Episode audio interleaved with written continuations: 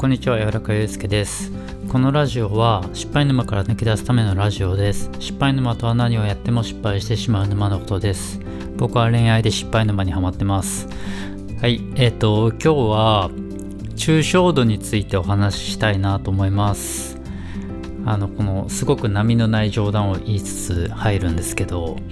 あの、久しぶりですね、このラジオも。うん。で、ちょっとなんかいろいろ考えてたんですけど、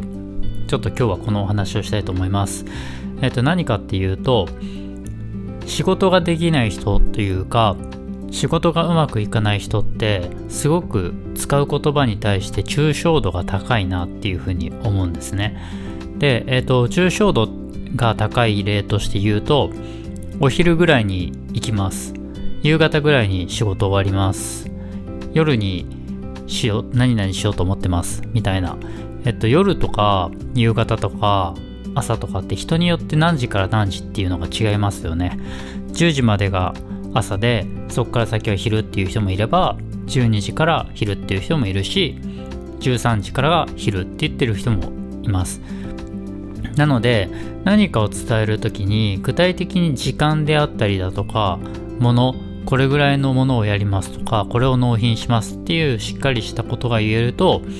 あの抽象度が下がっていって具体的になっていくかなと思いますやっぱり抽象度が高いと結構言葉の中で人とのコミュニケーションでズレが発生したりだとかもしくはそのそれって何時ですかみたいなやり取りをするのに何往復かメールのやり取りとか電話のやり取りが発生して結構無駄が多いんですね。で相手の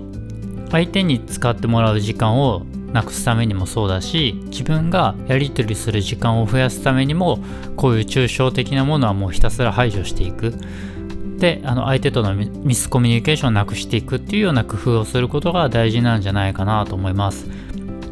僕があの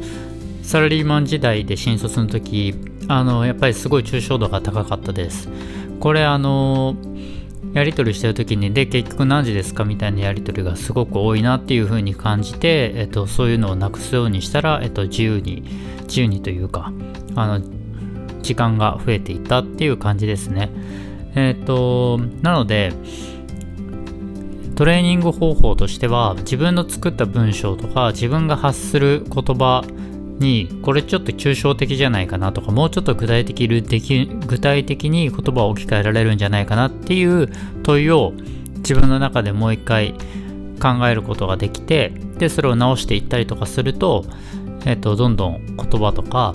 発する言葉っていうのは磨かれていくと思うので是非そこのところも意識してもらえるとまたワンランク上に行くんじゃないかなと思います。で今日はもうこの抽象度のお話を簡単なんですけどお話しさせていただきました。また、えっと、ちょっと話していきたいと思います。なんか最近その冒頭で言ってた悩みというか考えてるのが